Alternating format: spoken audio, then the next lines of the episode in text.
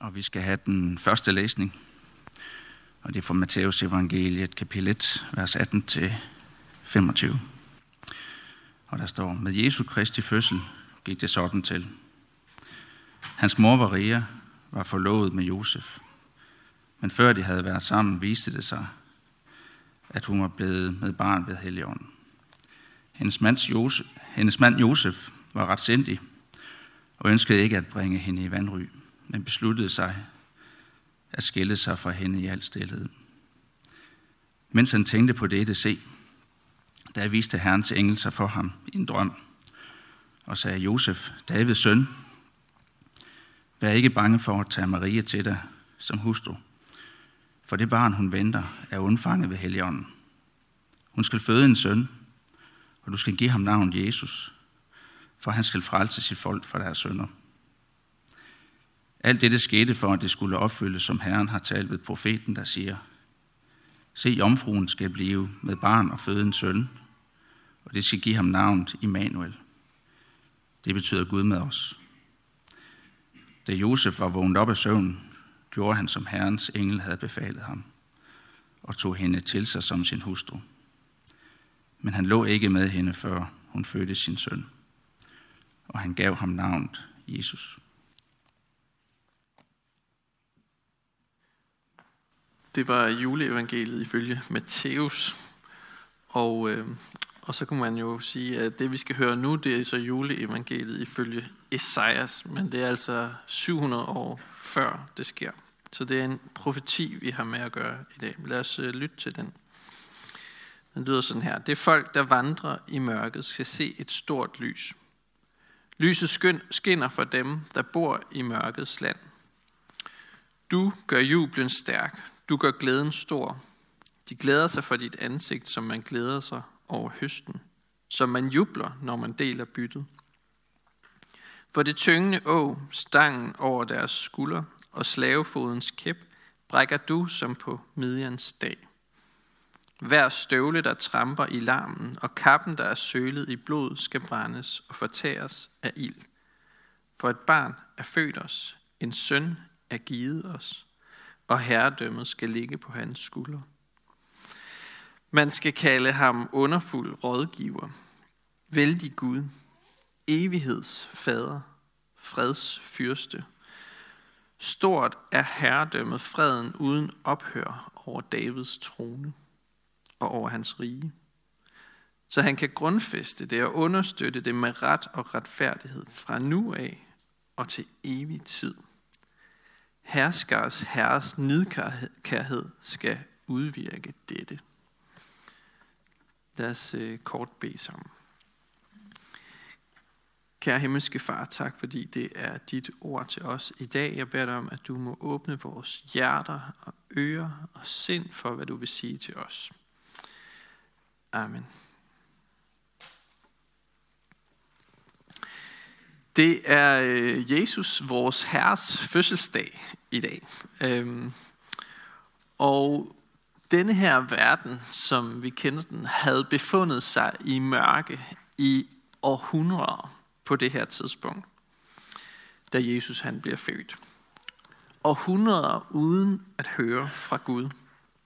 Og problemerne tårnede sig op for Israel. Da Esajas skrev den her profeti fra, som han havde hørt Gud øh, fortælle ham, der var landet truet af en stormagt, der ville udslette dets eksistens. Ligesom vi i dag ser Ukraine trues af Rusland.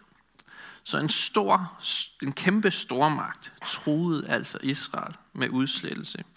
Og i den krise, der kommer Guds ord til israelitterne om et lys midt i en mørk tid. Et håb for dem, der bor i mørkets land. Og det er sådan set julens budskab, ultrakort fortalt. Lys i mørkets land.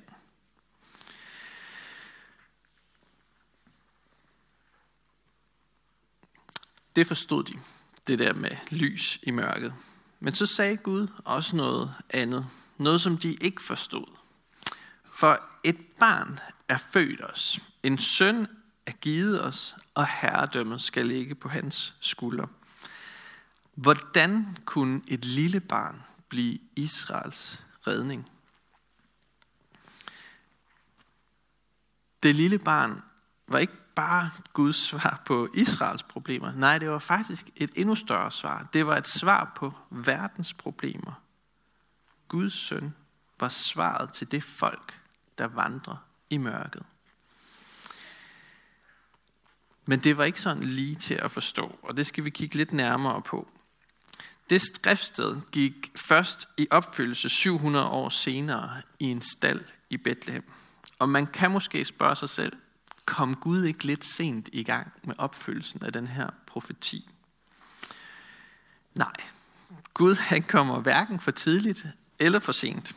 Han ankommer præcis, når han har tænkt sig. Sådan siger øh, Gandalf i Ringenes Herre. Men jeg tænker også, det passer meget godt på Gud. Han kommer præcis, når han har tænkt sig det. Men der var ingen, der vidste, hvem dette barn egentlig var. Han var en nobody from nowhere.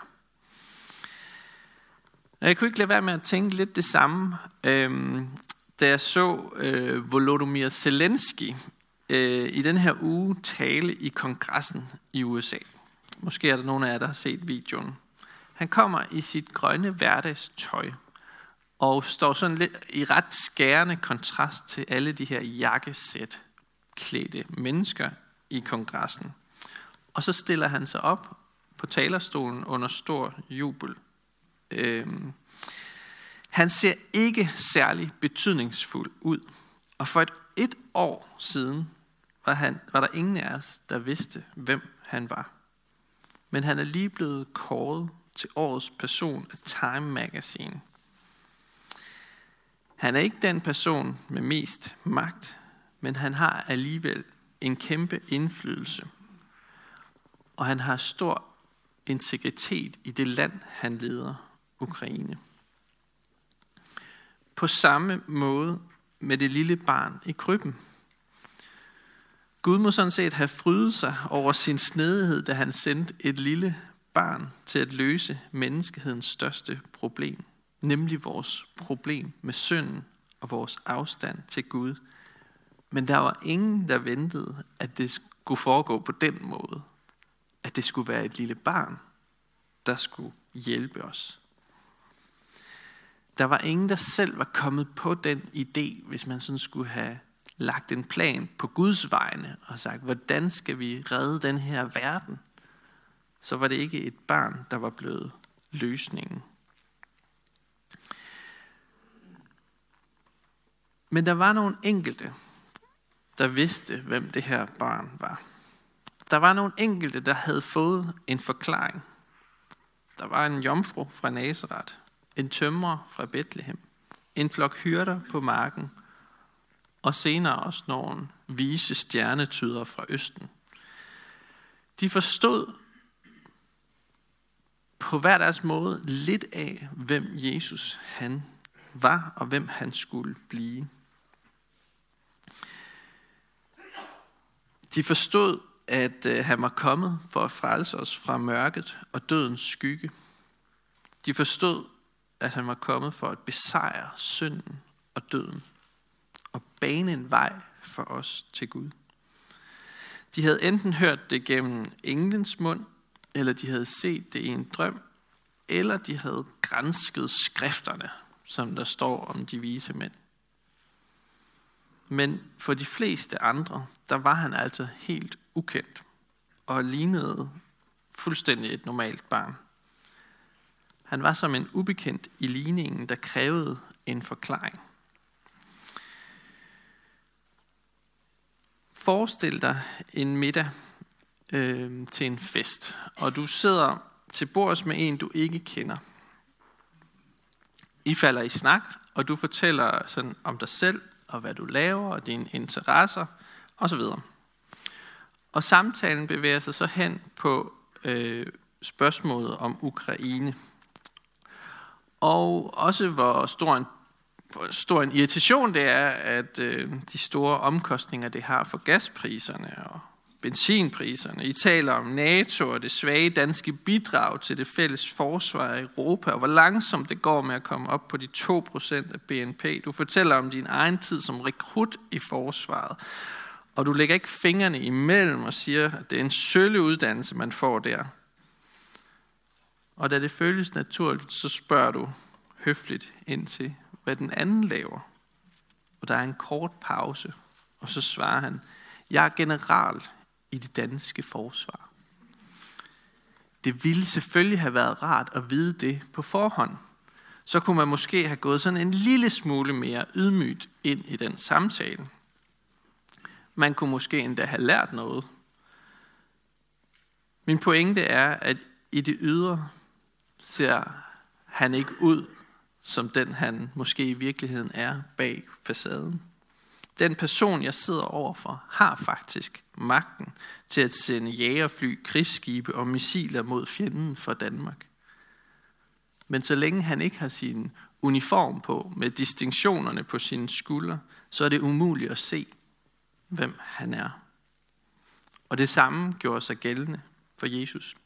Der var ingen, der umiddelbart kunne se, hvilket herredømme, der lå på hans skuldre, eller hvilken magt, der var blevet betroet ham. Der var ikke medaljer på hans bryst. Der var ikke et scepter i hans hånd. Der var ikke en krone på hans hoved. Der var ikke en glorie omkring hans ansigt. Og derfor er det så vigtigt at lægge mærke til, hvad er det, Bibelen siger om ham? Hvad er det, Bibelen? Hvordan er det, vi skal forstå, hvem han er? Og så må vi tilbage til de ældgamle skrifter, de ældgamle kilder og lede efter svar. Vi må granske skrifterne, ligesom de vise mænd gjorde, og lede efter svar. For det er her, vi finder svarene i Bibelen. Og det er sådan set ikke særlig svært. Alle, der har en Bibel, kan åbne den og læse med, hvor der står, man skal kalde ham underfuld rådgiver, vældig Gud, evighedsfader, fredsfyrste. Eller som det formuleres i Händels Messias, med sådan en anelse mere svung. Wonderful Counselor, Mighty God, Everlasting Father, Prince of Peace. Händels Messias har ladet sig inspirere af Esajas' bog, kapitel ni, og sat melodi på det. Og derfor er de ord så kendte i dag, tror jeg. Der er selvfølgelig en stor spænding her. En spænding imellem det lille barn, som samtidig er vældig Gud. En søn, der samtidig er evig fader. Det er en spænding. Ordene søn, barn, far, Gud, det clasher lidt i vores hoveder. Men begge dele siges om den samme person, Jesus i krybben. Og i Sejrs bog her, der kan vi læse forklaringen på, hvem det lille barn er. Det er ligesom øh, instruktionsmanualen eller forklaringen på, hvad er det, der sker her? Hvad er det, der sker i krybben? Hvad er det, der sker julenat? Det er her, vi kan læse om det i de ældgamle skrifter. Det lille barn i krybben er menneskets håb. Og her, der bliver det her håb udlagt og forklaret, så vi kan forstå det. Lad os prøve at se lidt nærmere på de fire titler, som Jesus han får. For de beskriver en ret vild virkelighed. De beskriver nærmest hans mission til den her verden. Her der præsenteres generalen, så at sige, for os. Og vi får forklaret, hvad de her usynlige distinktioner på skulderen betyder. Han er for det første underfuld rådgiver. Det vil sige, at han kan vejlede dig og vise dig vej i mørket. Han kan gøre det fra et suverænt udgangspunkt, som ingen andre kan gøre det. For han kender dig. Han ved, hvad du har brug for. Han ved det, inden du selv ved det. Hans visdom overgår, hvad noget menneske kan præstere. Og han vejleder os gennem sit ord og gennem sin ånd. Så søg vejledning og rådgivning og visdom hos ham. For det andet, så er han vældig Gud. Det vil sige, at han har al magt. Og der er ikke nogen, der kan udfordre den magt. Der er ikke nogen, der er sådan over, eller lige ved, eller ved siden af, eller tæt på Gud. Han er helt suverænt den vældigste Gud. Alt er under hans kontrol. Der er intet, der sker i dit liv, uden at Gud er med i det. Og der er ikke en risiko for, at Gud i sidste ende taber. For der er ingen som ham. Derfor kan du, både når du erfarer det, men også når du ikke erfarer det, stole på hans almagt. For det tredje, så er han evighedsfader. Det er jo en titel, der oftest bruges om Gud fader, som vi bekender som den første person i treenigheden. Men her der bruges det altså også som om Jesus. Så hvis du kommer til at bede en bøn, hvor du nævner Jesus og kalder ham far, så er det egentlig okay, fordi det gør Bibelen også selv. Men jeg tænker, at vi skal tænke om det på den måde, at han er for det første fra evighed af. Altså han er evig. Han er ikke kommet til på et tidspunkt, da der var brug for ham, men han har altid været. Og så er han også fader til alt det skabte, fordi han er ophavsmanden til den her verden. Det var ved hans ord. Han var ordet, der fik den her verden til at blive skabt. Så han har også skabt dig, og han ønsker at være sammen med dig for evigt. Han er din evighedsfader. Og for det fjerde og sidste, så er han fredsfyrste. Det vil sige, at han ønsker at give dig fred i hjertet. Han ønsker at lede dig med sit lederskab. Han er ikke kommet for at bringe krig, eller svær, eller konflikt, eller uro, men han er kommet for at bringe fred. Han er kommet for at tilgive dig, forsone sig med dig, og bo med sin fred i dit hjerte. Og det er vel at mærke en fred, der er uden ophør. Han vil, og han ønsker at være din Prince of Peace. Det er altså sådan, Esajas og Gud udlægger for os, hvem Jesus han er.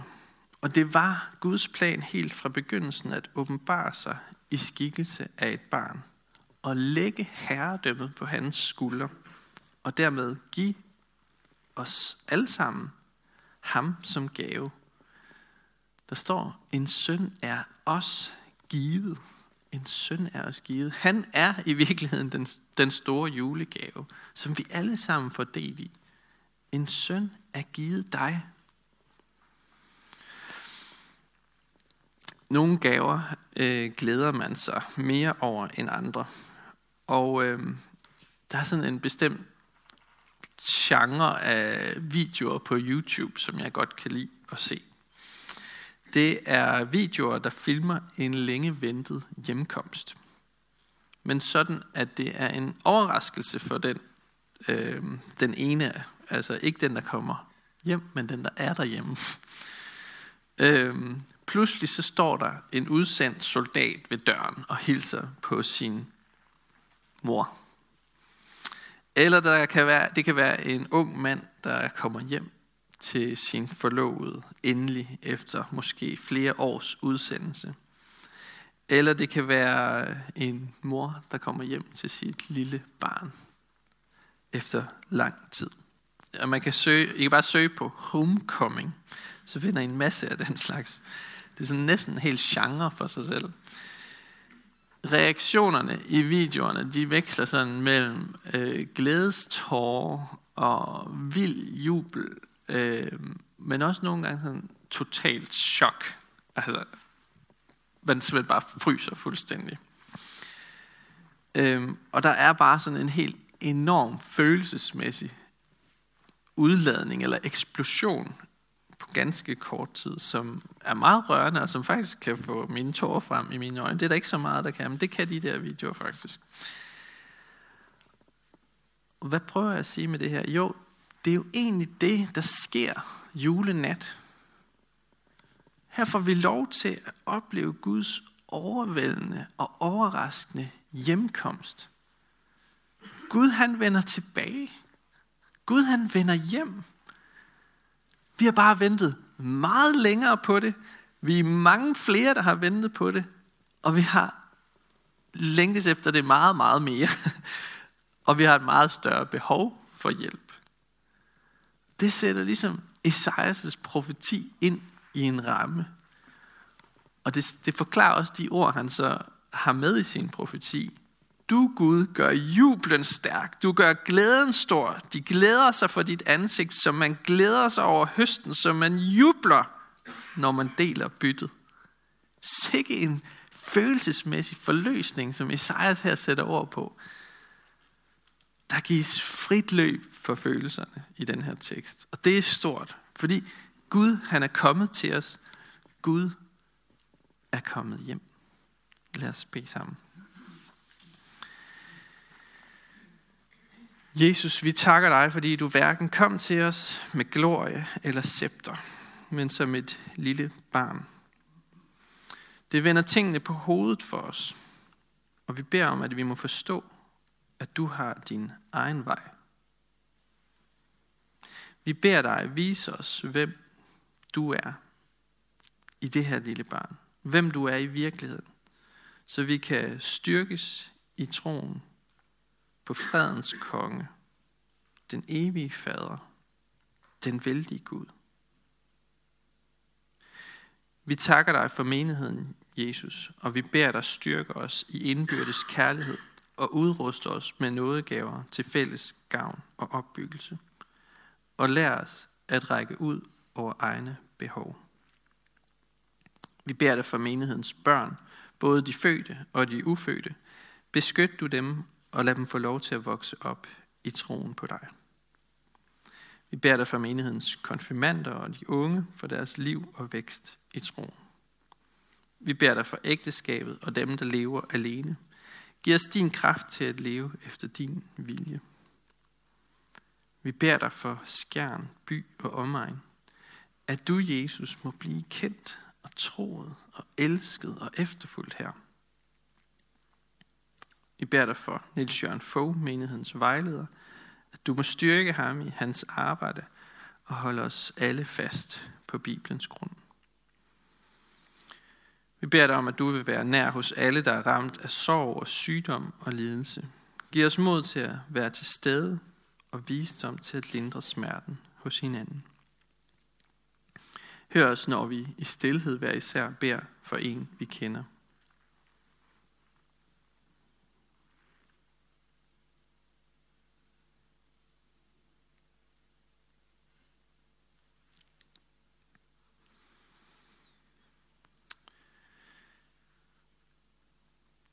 Vi vil bede dig for Kirsten, som vi sagde hej til i går, men som til daglig bor i Jerusalem. Vi beder dig for Sofia i Tanzania og Karoline i Grønland. Vi beder for dem og deres arbejde og deres tjeneste. Vi beder også om, at vi må kunne løfte dem frem i forbøn øh, hver dag. Vi beder for din kirke, at budskabet om dig, Jesus, spredes over hele jorden. Og styrk dem, som forfølges for dit navns skyld. Vi beder dig for vores folk, for alle, der er blevet betroet magt og autoritet. Hjælp dem og os til at værne hinanden mod uret og vold, og kom så snart og gør alting nyt. Amen.